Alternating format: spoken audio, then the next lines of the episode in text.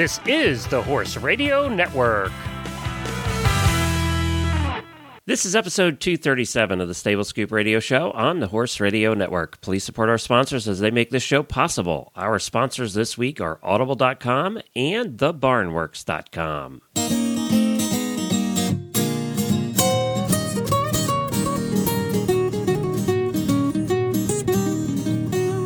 Welcome to the Stable Scoop, with weekly shows delivered right to you. With Helena and Glenn the Geek, live from the stable, it's every week. They bring you the news through hail or high water while using their tails as their own fly swatters. So sit on down and laugh till you poop, cause it's time again for Stable Scoop. Scoop.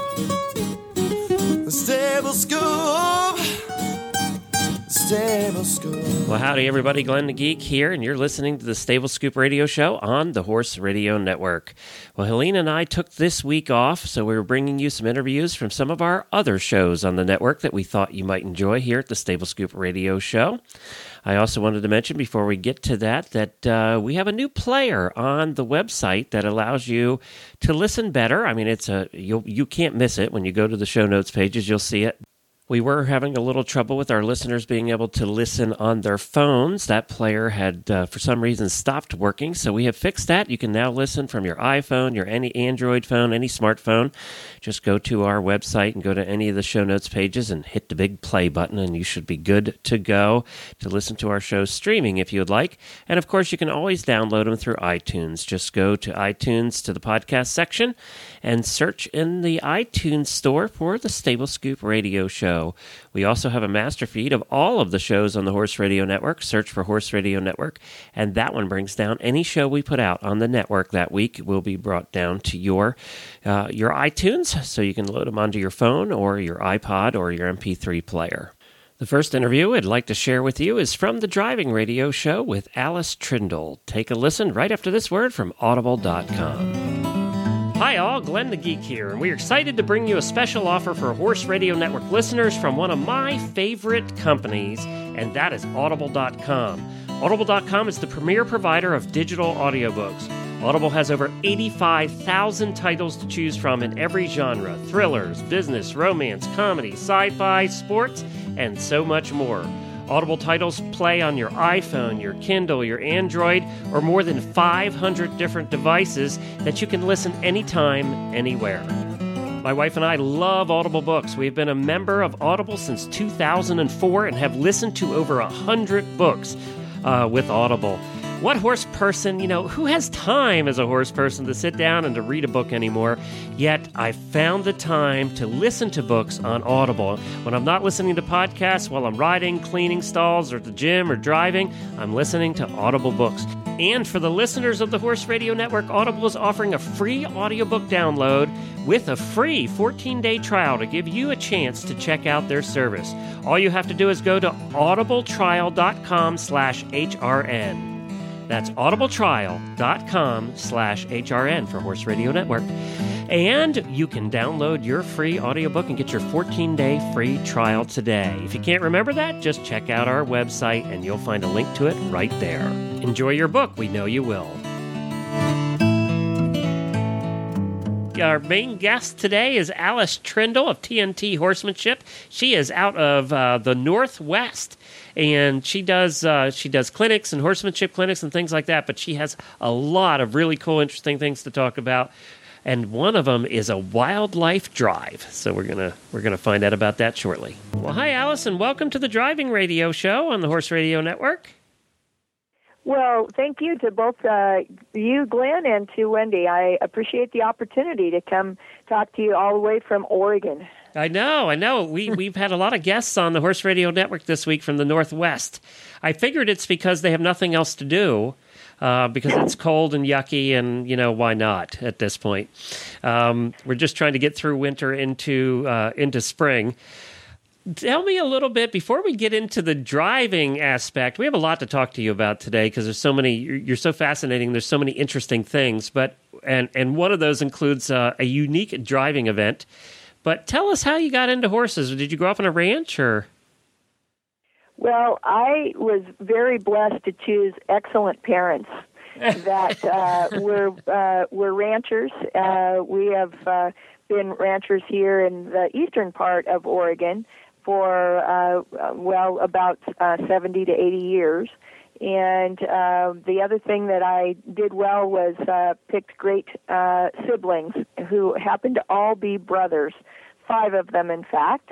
And uh, so, yes, I uh, did grow up uh, on the back of the horse, and uh, my early memories are riding around, hanging on to my brother's belt loops uh, behind the saddle, and and that's where it all started. So I I didn't even have a saddle until I was 10 years old. It was uh, uh, it just not necessary. So and we also had uh, uh, draft horses. We we fed with a team. We didn't do uh, much summer work with them, but they were uh, put to work in the winter time. And what'd you have for drafts? You know, we had a variety. I have to say that I kind of continued on with my dad's uh, perceptions, and uh, the ones that were the favorite were the Percherons. Oh, yay! I'm a Percheron Oh, guy. oh, Glenn's I'm so favorite. happy. Are they black ones? I like black ones. Yep, the the uh, teams that we've had have uh, pretty much all been black. We did have one uh, double gray that turned white, but uh, for the most part, they were the big black boys. Yay! I you're I, I love you. Um, so now, how at what point did you did you start competing at any point, or were you involved in any pony club or anything like that?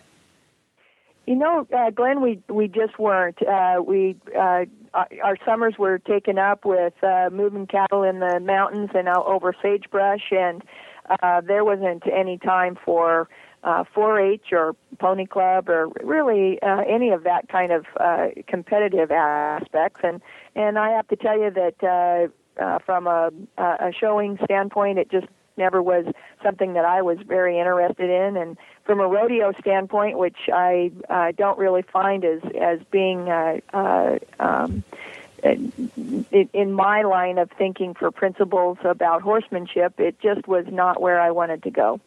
Right. Well, and you grew up on a horse. I mean, you're you're you're you are every uh, young girl's dream that wants to own a horse someday and wants to ride. I mean, you you grew up in the back of a horse riding bareback before you ever knew what stirrups were. Yeah, and you know the thing is, I just wish I could go back and uh, uh, have all those memories in my body all the time because things came very naturally and and uh, were probably in balance with the horse. Somehow, as I got older, things uh, don't turn out quite as well. Well, it's because we start caring about our body parts. That's what that's what it is. when you're It's called ten, the you don't axis. care if you when you fall off, you bounce. You, we, we just don't bounce as well anymore. Your that's the activities of daily living are very hard on your body. Yes. That's right. Getting up in the morning. So, so Alice, now tell us. Let's get a little bit into driving, and then I want to talk to you about a couple other things uh, that you do, and and and uh, something that we touched about on the phone yesterday. Uh, so, so what you guys do a lot of different things. You're TNT horsemanship. And uh, as I understand it, you train horses and you work with horses and people, but you also run these wildlife, uh, what you call wildlife tours. Tell us about that because that does involve driving. Um, it, you're exactly right, Glenn. Uh, we were fortunate uh, over the course of the last uh, 25, actually a little bit more years, um, to be able to look at how we might be able to use my background with the uh, with the draft horses and horsemanship overall.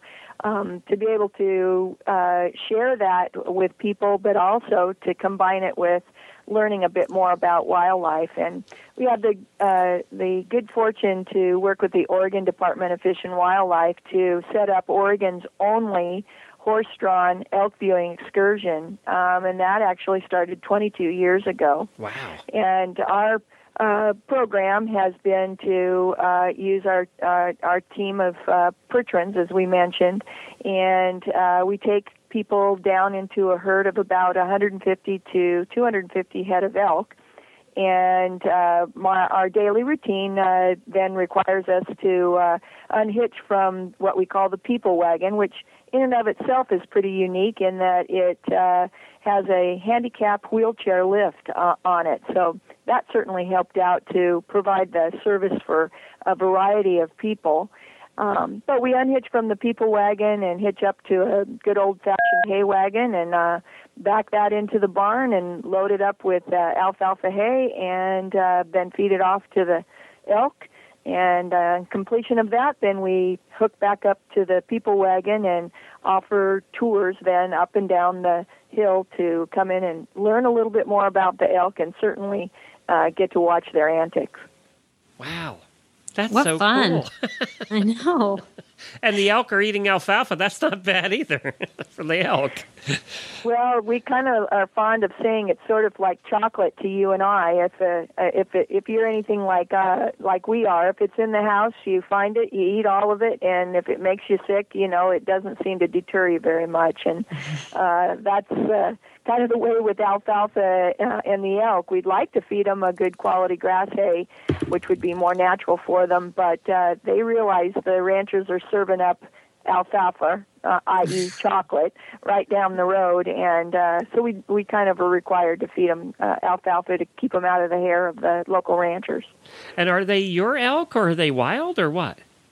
These are wild elk, Glenn. Um, the uh, the program actually started about 40 years ago when the Oregon Department of Fish and Wildlife uh, became uh, partners with the local ranchers because the elk were just causing so much damage to their haystacks, and then this time of year, as those crops start coming up, then they'll get in and really do some damage to those those early seedlings as they come up and uh, so they actually feed at nine different feed sites here along the base of the Elkhorn Mountains in eastern Oregon. And um, today, as as I'm speaking to you, they're feeding 1,800 head of elk and about 600 head of deer. Wow. And they they're, they're feeding them to try to deter them from going to the other sites, right? Yep, uh, to keep them out of the uh, the haystacks of the local ranchers. And So- uh, trust trust me, Wendy, those uh, ranchers that are in a, a valley or two on over that uh, are still feeding uh, quite a few elk along with their cattle are Right. are uh, pretty envious of the the ranchers that are here in Baker Valley. Yeah, they must. I would assume the ranchers would get really angry about that and just want to shoot all the elk, right? Well, um, you know, it it, uh, it it something needed to be done to to be able to uh, help the help the situation, and Yeah. uh, they they they eat about uh, ten pounds of uh, of hay per day. So uh, with eighteen hundred head of elk alone, uh, they're they're feeding somewhere between 11 and 15 ton a day. Uh, um, so you can imagine if you were a local rancher going through that, uh, you you would like to find a, a different situation. Yeah. I know. I know. I was just thinking that if I, you know, our Florida hay is really expensive, and if I had all these like my neighbors' deer or whatever coming over to eat my hay, I'd be mad. so I think that's a great program. This is something uh, you know, maybe here on the East Coast we've never thought about as a problem, but it's a huge. It seems like a huge problem, and this is a great solution. It really has worked out well, and, and the the other component of it actually is the the the, the hunters, uh, in that uh, um, they they're happy with the, this the situation because we're keeping a, a good healthy animal, and uh, they're certainly part of uh, keeping a, a nice balance as well. So and. The, the the treat is for those of us that might not hunt uh, or folks that aren't uh, ranchers that wouldn't get to see them up close and personal that uh, we can get them right down within uh, uh, less than five feet from these uh, magnis- magnificent uh, animals. I love the fact too that you're using horses to feed and not a tractor. I love that. Yeah, me too. Well, you know, in Jackson Hole, Wyoming, is the other place that's really well known for their elk viewing, and um, they do use teams of horses there. Um, but as I mentioned, we're the only one in, in Oregon that uh, offers that situation, and it's uh, it, it really uh, brings back in the uh, the ambiance of uh, a bygone era, and I think uh, really uh, that's probably the, the main reason that I've continued to want to to uh, participate in this for the last 22 years is it's just uh, there's just something about sitting behind two big Percheron uh, horses and uh, having 4,000 pounds on the end of uh, your lines and um, being able to communicate with just the slightest of uh, suggestions and that uh, that does something for your heart too. So it's uh, uh, it, it, it that that's really the main attraction for me and and for a lot of people that come to watch as well. Certainly the the elk are, are number one, but. Uh, uh, we're fond of saying that our, our, our team are the most petted uh, horses in all of uh, Eastern Oregon, and I believe that's probably the case. And to see a you know a little a little pint-sized person just uh, petting the nose of that uh, big old Percheron, and and uh, the the head is probably bigger than the than the child, and there's mm-hmm. just something pretty special about that. My wife always said there there's nothing that I would rather have in front of me than a big black butt. So, hey, uh, tell tell us about. Well, let's go into a couple of other things here. Um, and I'm I'm going to mispronounce it. And I saw this in your in your bio on the website. Is it Doma Vicura? Am I close? You're pretty close. Okay. Uh huh. It's Doma Vaquera. Vaquera. Okay. Uh-huh. So Doma Vaquera. Yep. So what's Doma Vaquera? Well, the Doma Vaquera was really the the major cowboy uh, for in Spain, and um, they hold even today a very high um, uh, level of uh, appreciation across the, the, the Spanish culture. Um, uh, if you've been, visited uh, Spain, you know that the, the horse in and of itself is very respected and and uh, and considered a, a, huge part of their their heritage and their honor. And uh, to be a, a Doma Vaquera, and particularly to be a Lagrachist. Uh, now, Lagrachist is uh, a, uh, a horseman that works with a 13 foot long bullfighting pole. And uh, this pole originally was used to uh, uh, really kind of test the bulls. And, and uh, the bulls that they have in Spain, of course, are nothing like we'd want to produce out here in, in eastern Oregon for our beef cattle. Their bulls are fighting bulls, and they really want one that's very uh, aggressive and has a lot of machismo. And uh, so these uh, garachos, garachas, the 13 foot long pole, and the uh, horseman that's carrying it would use the pole to kind of joust the, the hip of the bull or to put it between their back legs and trip them. If the bull got up fighting mad two or three times, then that was a really good bull. And uh, so the partnership that came from that between the the, uh, the horseman and uh, his horse uh, really then moved into a beautiful dance that's done with uh, uh, Spanish guitar music, um, and the uh, um, the horseman uh, just uh, dancing underneath the pole and doing all of his work at uh, the walk and the canter uh, or the dead out run. Uh, and it's it's just something uh, beautiful to, to uh, behold, and definitely worth your audience taking a, a look and just uh, doing a search for Garrocha or Doma Vaquera and uh, they'll they'll just be amazed at the, the horsemanship and the artistry. You know, we just saw that. Um, at least I just saw it for the first time at Arabian Nights. They have uh-huh. a, a, a little presentation of it, and I had no idea that it was about bullfighting. It, it, but it is. It's a beautiful dance, and it looks so incredible. It, and it, and it's it is real partnership between the horse and the rider.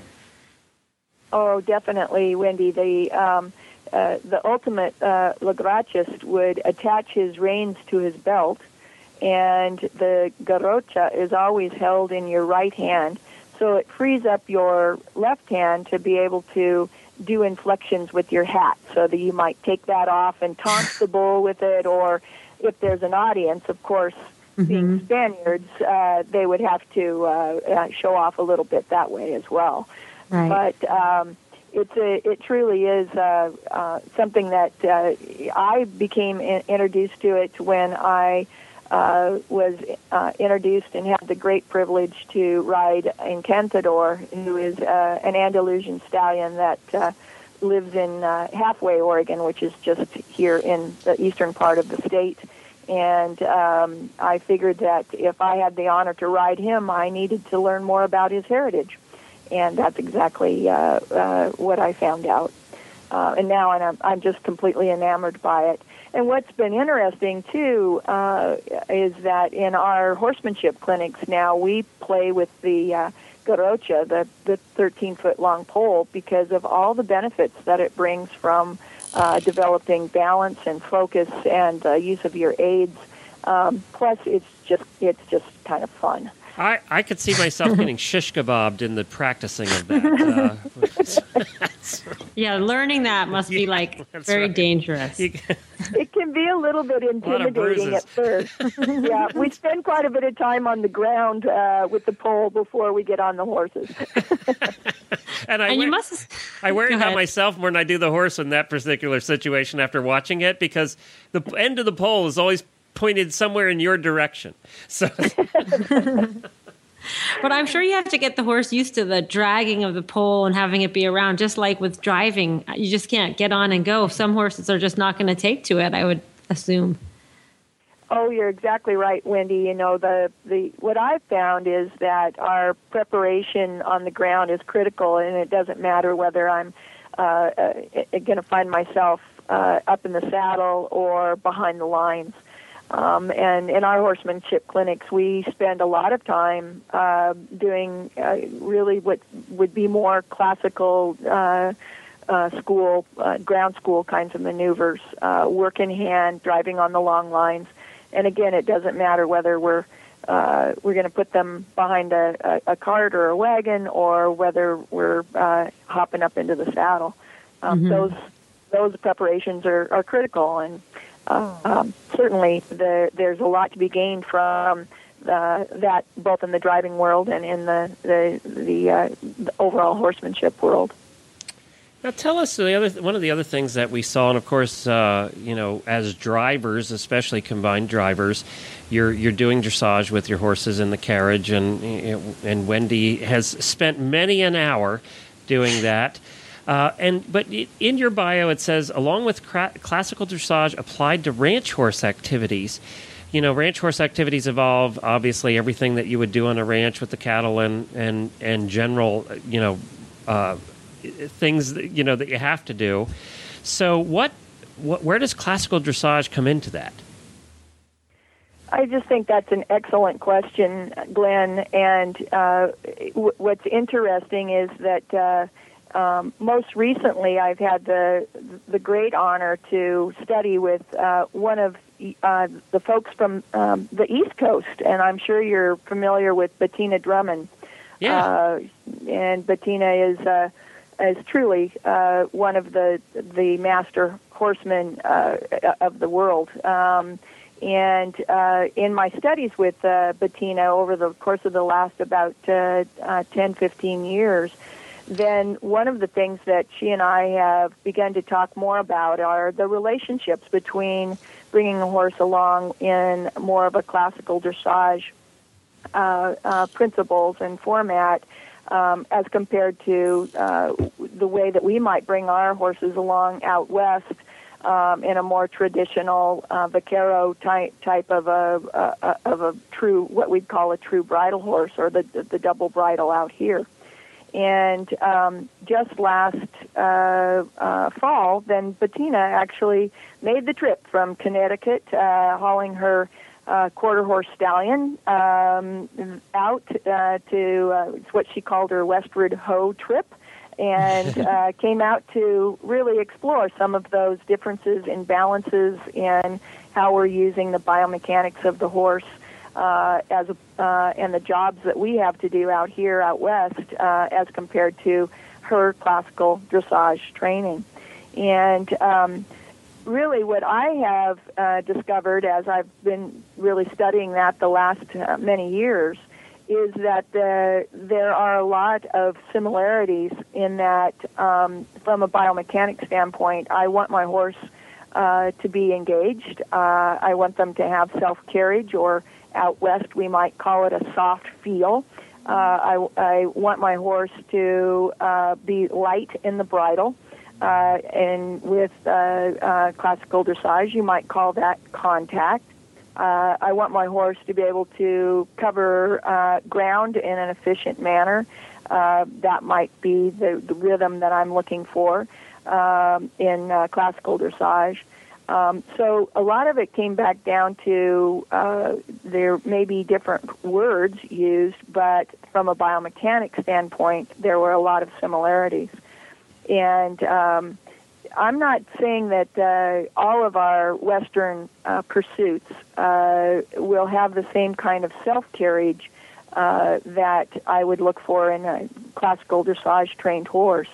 Um, for instance, uh, in a, a cut, look at the difference between uh, a, a cutting horse and uh, how he has to lower his shoulders. He still has to lower his croup, um, but his shoulders and his poll are much lower than where we might be in a uh, a, a classical dressage move, um, maybe uh, uh, right before a, nice piaffe or uh, our our canter depart.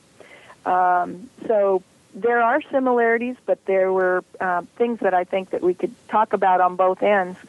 Um, the ultimate is what's the job that we are going to ask uh, the horse to accomplish with us, and how can we uh, uh, develop that in a balanced way so that we're out of the way of the horse and uh, in the most beautiful picture that we can be to accomplish that job. Do you have different types of uh, ranch horses for different jobs? Like, would you say this one is going to go move the cows and this one is going to, you know, do more heavy work but slower around the farm? Do, do you break them up like that, or they are are they all all around horses? Well, Wendy, probably just similar to some of your horses, you know that you have ones that excel at at certain jobs more than others. So mm-hmm. I have, uh, for instance, a, a um, a, a, a quarter horse that's uh, probably only about uh, 14 and a half hands, something like that, not not real tall. And boy, she's uh, just my favorite to go out if I'm going to be doing work uh, with the cows in a in a more confined kind of situation.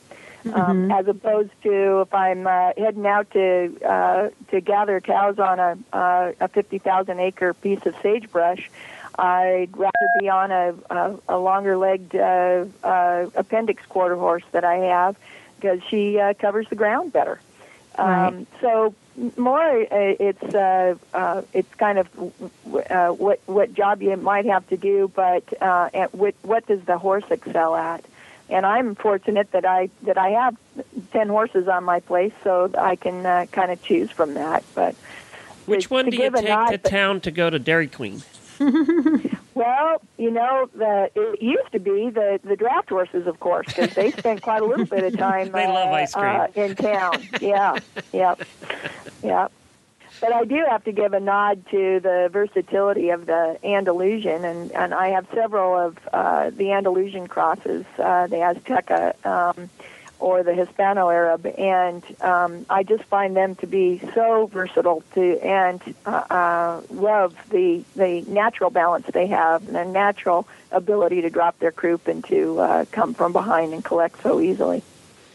The reason I asked that question, uh, you know, I was trying to make a funny, but also because uh, Kristy Lee Cook, American Idol Kristy Lee Cook, is from up your way and she's been recently post she's been riding again now that she can't sing for a while. She hurt her voice and has been on rest and uh, she's been posting pictures of her riding into town at the drive-through. So that's why i asked that question.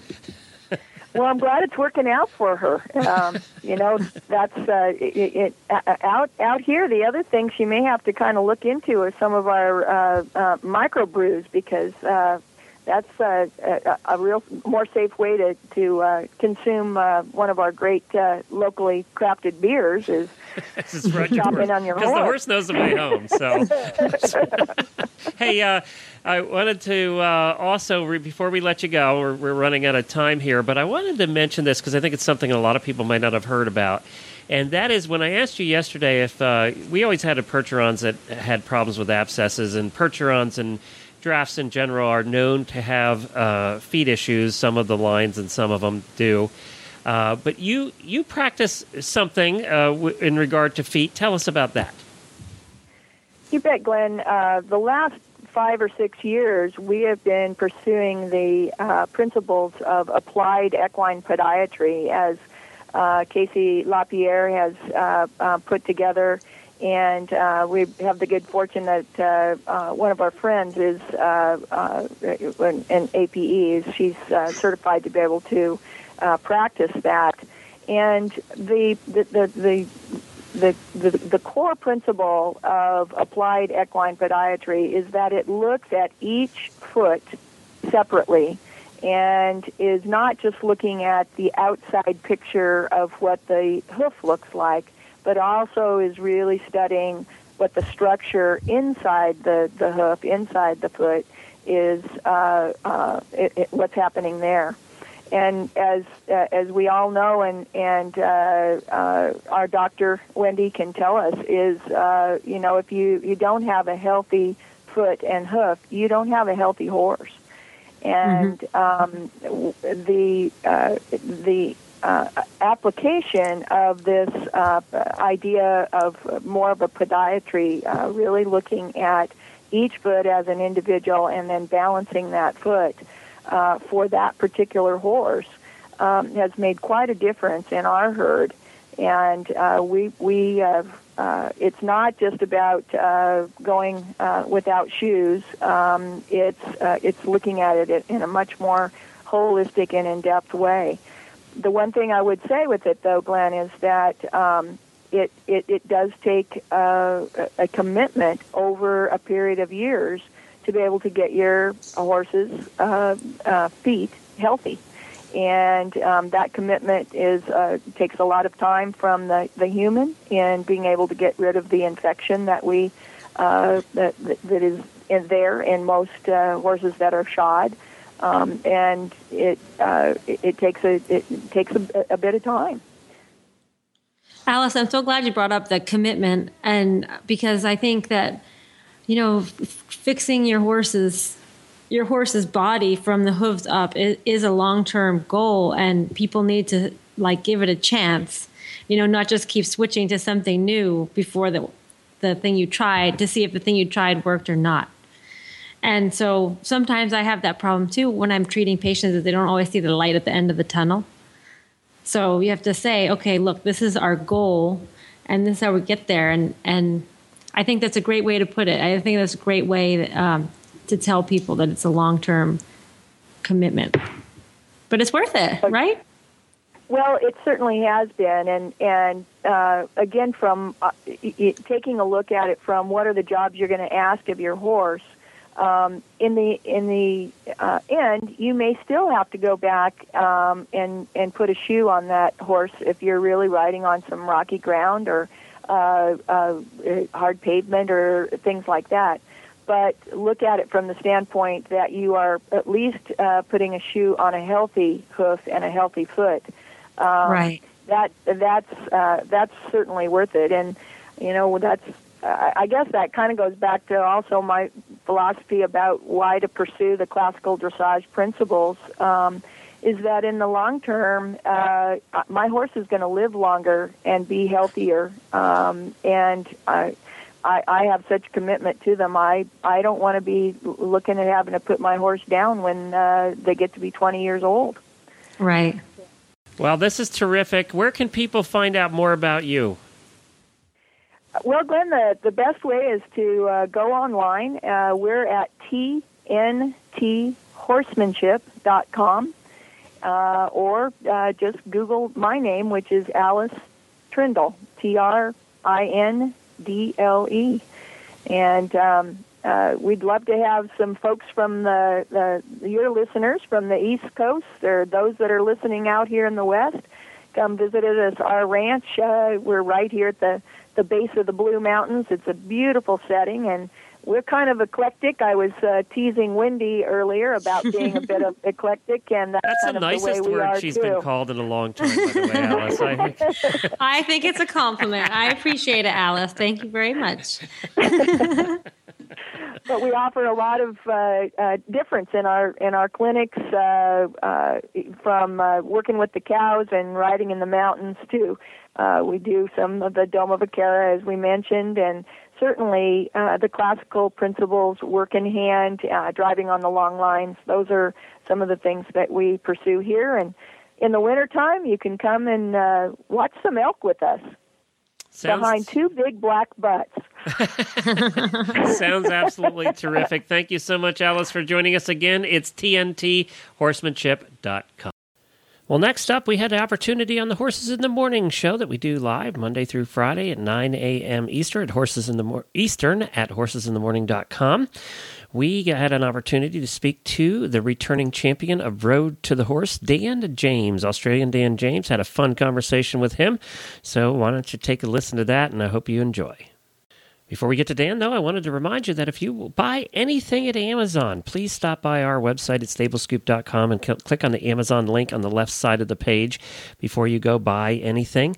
That helps uh, it doesn't cost you any extra. It'll just take you right to Amazon, and it helps us just get a little bit of credit for everything you buy through our affiliate program with them. And we appreciate all of our listeners who do that, and we would encourage you to do it. As I said, it doesn't cost you anything. You just go there before you buy anything at Amazon, click on that link, and just one extra click to help support uh, us here at the Horse Radio Network. Well, let's talk to Dan James uh, from road or he is the returning champ uh, from the Team Australia and Road to the Horse. Of course, Guy McLean, a friend of the show. He has been on this show many times. I think this might be the first time that we have Dan on. Good morning, Dan. Yeah, mate. How are you? Good. Thank you so much for joining us today. You, in a couple of weeks, you're going to be back at it again, aren't you? Mate, we are. It's uh, it's come around real quick. You think sort of 12, 12 months ago, and I tell you what, it's rolled around really bloody quick. Now, last year you had uh, two countries that you were competing against. There were a total of, I remember right, there were a total of six of you. This year, they're just pitting you against the girls and some cute ones at that and some really good horsewomen. I think you guys don't have a chance, myself. well, mate, I, I think that you might be right on the money. I know I'd much prefer to come in as the underdog anyway. well, you and Guy obviously are, are true horsemen. We've known Guy for years, actually, and uh, uh, gotten to see his work, and I got to see you last year doing your thing at Road to the Horse. How has your life changed? I mean, were did you get more work and everything as a result of Road to the Horse? Has it been good for your exposure here in the United States? Well, mate, for sure. I mean, there's no um, other sort of cold starting event quite like it. Um, you know, in comparison to the the audience and that that it reaches, and, and gives people an opportunity uh, to see what we're all about and, and showcase our our horse, horsemanship and also our horses that we have with us. So it's um yeah, it's an incredible event to sort of reach a lot of people. Now you actually are you reside in the Lexington, Kentucky area, don't you? Yeah, that's right, mate. Out there at uh, TaylorMade uh, Farms, which is one of the largest um, thoroughbred consignment agencies uh, in the world. They're um, very fortunate to uh, have them on board as partners and sponsors. Okay, that's not a bad setting to hang out, Dan. Uh, yeah, it's uh, you know it it gets a little rough, you know, uh, waking up each morning seeing those rolling green hills and all the perfectly aligned fences. yeah, that's not bad. that's so, how did you get? How did you get involved with TaylorMade Farm? I'm curious to know. I mean, that is like a for somebody like me, that is a dream place to live. You roll in, you see all the little foals running around, perfectly manicured. Where? How did that happen? Mate, we were um, very fortunate during World Equestrian Games um, 2010 while in Lexington. There, we actually um, had uh, the opportunity to meet Frank Taylor, one of the one of four brothers that were that were there. And uh, during the games, Frank sort of seen some of our demos, and uh, he actually he said to me, said, "How long would it uh, take, you know, for you to take a young horse and stand the back cracking the whips. And uh, I said, well, mate, I said on average it usually sort of takes 25 to 30 minutes. And, and he sort of, you know, didn't believe me. And at that point in time, I didn't really know who TaylorMade was or, or Frank, and he invited me out to the farm. And it became very apparent very quickly as to just how involved in the horse and thoroughbred industry they were. So Frank actually timed it. Uh, we were at uh, the round pen, and he uh, said pick any one of these colts that are in a barn full of 20 horses, and we went through and did a little demonstration. And Frank looked down his watch and said, "Well, that was at 18 minutes by the time he's standing on the back of those two horses, he said, I don't believe you. Uh, so uh, he said, uh, let's go and get another horse. So um, that's kind of how it all uh, started out uh, with our involvement in TaylorMade. Were you thinking at that moment, you better be paying me for this? well, there was, you know, I, I wasn't quite sure what Frank had in mind, but um, you know, as it turns out, he's pretty out of, out of the box kind of thinking kind of person. So uh, it certainly uh, turned out well for both of us. So, are you doing basically all the training on their horses? No, how it kind of works is being a yearling prep place like they are, as well as being a stallion division, and that what they'll do is that they'll have me come in and they'll probably pick out, you know, half a dozen to a dozen for the young horses that they may be having some trouble with or need some more extra attention. And that's mm-hmm. where I'll come in and work with those horses. You know, helping develop those horses to be um, a little bit more relaxed and uh, obedient in that, particularly for the handlers, because the difference between, you know, half a million and a million some days is just the way that that colt walks down that runway. So that's where right. it really becomes, um, you know, pretty important. Uh, I mean, their staff do a great job. Uh, there's no uh, question about that. Um, but it's just those couple of, you know, colts that come through each year that just need a little bit more added attention. Wow. Wow, that's great. Well, so when you are doing Road to the Horse, are you trying to get thoroughbreds involved in it now? I would love to see that happen. I know that at this year's Road to the Horse event, uh, TaylorMade will have a lot of their clients uh, there, and I know that it'll be a really, you know, insight to them to see, I guess, just a different perspective on horsemanship as to what they're, you know, probably uh, used to.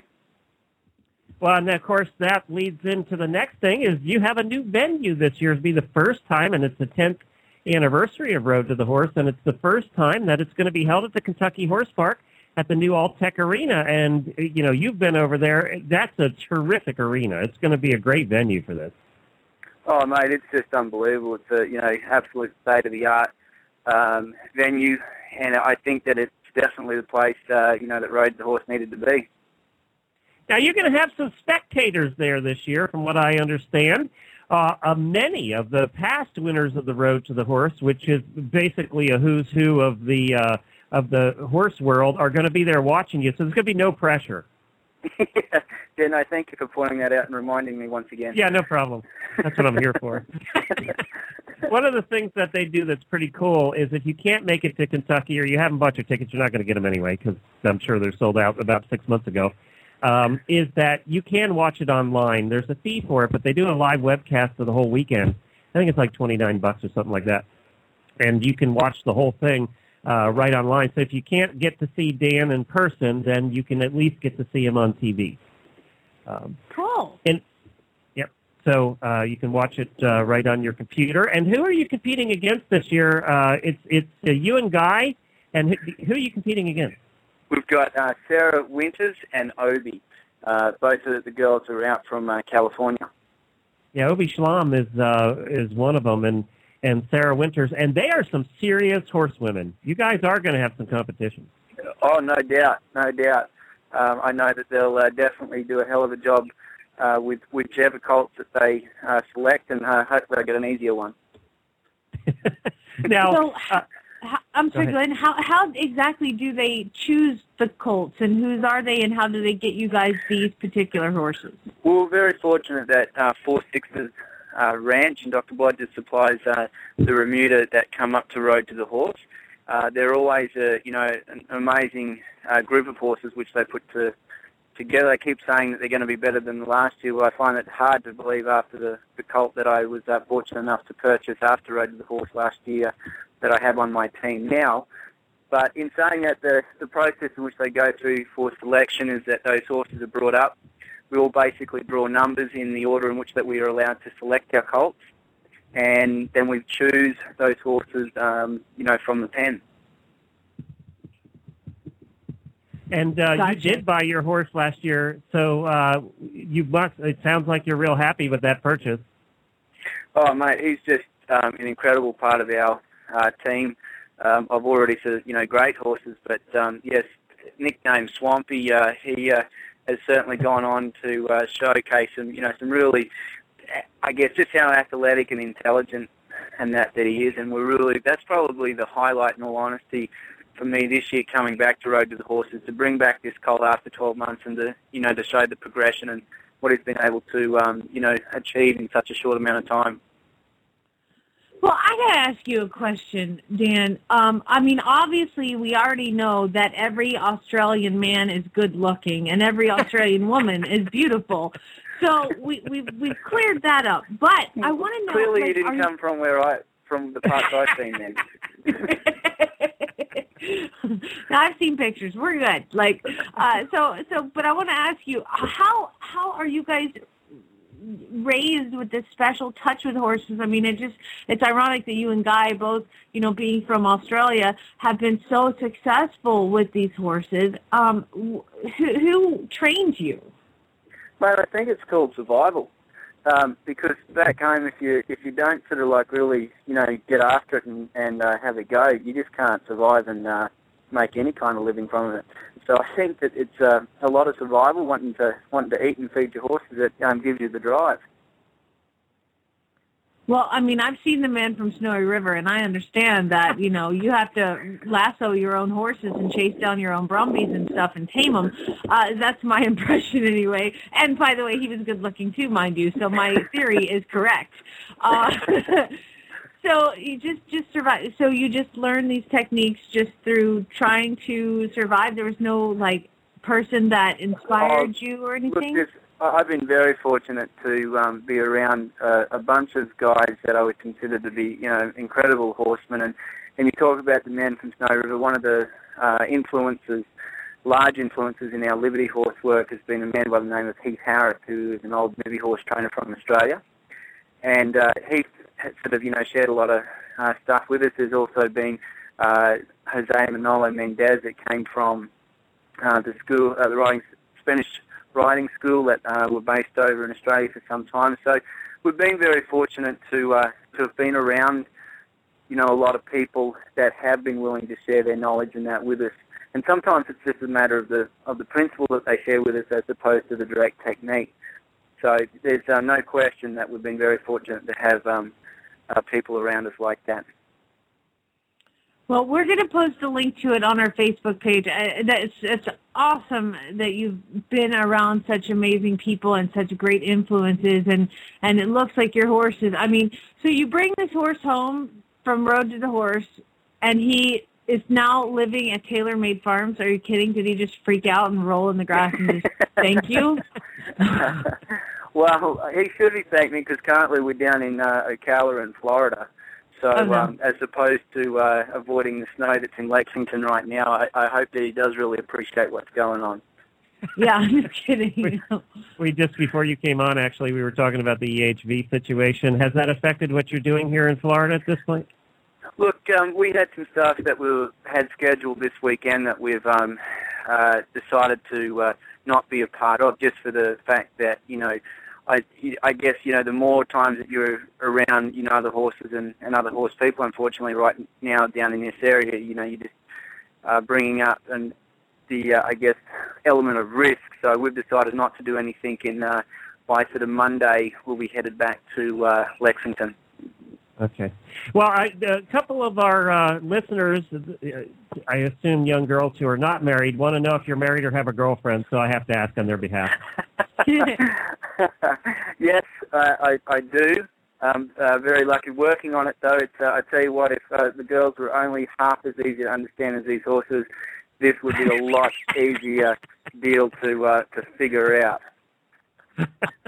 You are so correct, Dan. You are so right. I don't Well- see what the problem is. Gee. Oh. Dan, you have right, a terrific just time. right there on the head.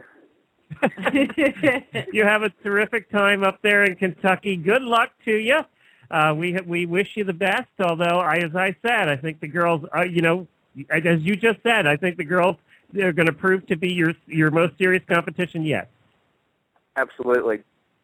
Well, thanks, The Dan. thing, Good the luck. thing that they, uh, the thing that they don't have is uh, a pen wrangler like I, I do with my partner Dan Steers. So uh, I think that's where I'm going to have a little bit of advantage. Good luck. Whatever, Good luck, Dan James. All right, Good to have thanks, you on. guys. All right, we'll talk to you after, okay? Whether you win or lose, you still have to come on. Well, that will wrap things up uh, this week for the Stable Scoop radio show. Hope you enjoyed the interviews we pulled from other shows here in the Horse Radio Network. You can listen to all the other shows in the Horse Radio Network at horseradionetwork.com. We'll be back next week with the Horse Husbands episode, our annual tradition, one of our most popular shows we do here on the Horse Radio Network, always very popular every year. We have some great guests lined up for you, some returning and some new, and uh, one boyfriend too. So we always have to have the boyfriend that's not married yet, so we can uh, we can warn him about all the things he has to look forward to. So that's the Horse Husbands episode next week, and then the Horse Wives episode will follow that the week after. You can follow us on Facebook. Just search for Stable Scoop, and you can find all of the show notes and all the past episodes of the Stable Scoop Radio Show at stablescoop.com. If you listen on iTunes, we'd love some feedback. If you could just uh, hop into the iTunes uh, and uh, right click on our name on your iTunes, on your iTunes player there.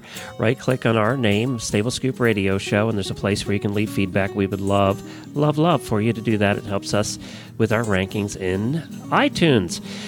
Have a great week, everybody. Wear your helmets, be safe, and have some fun.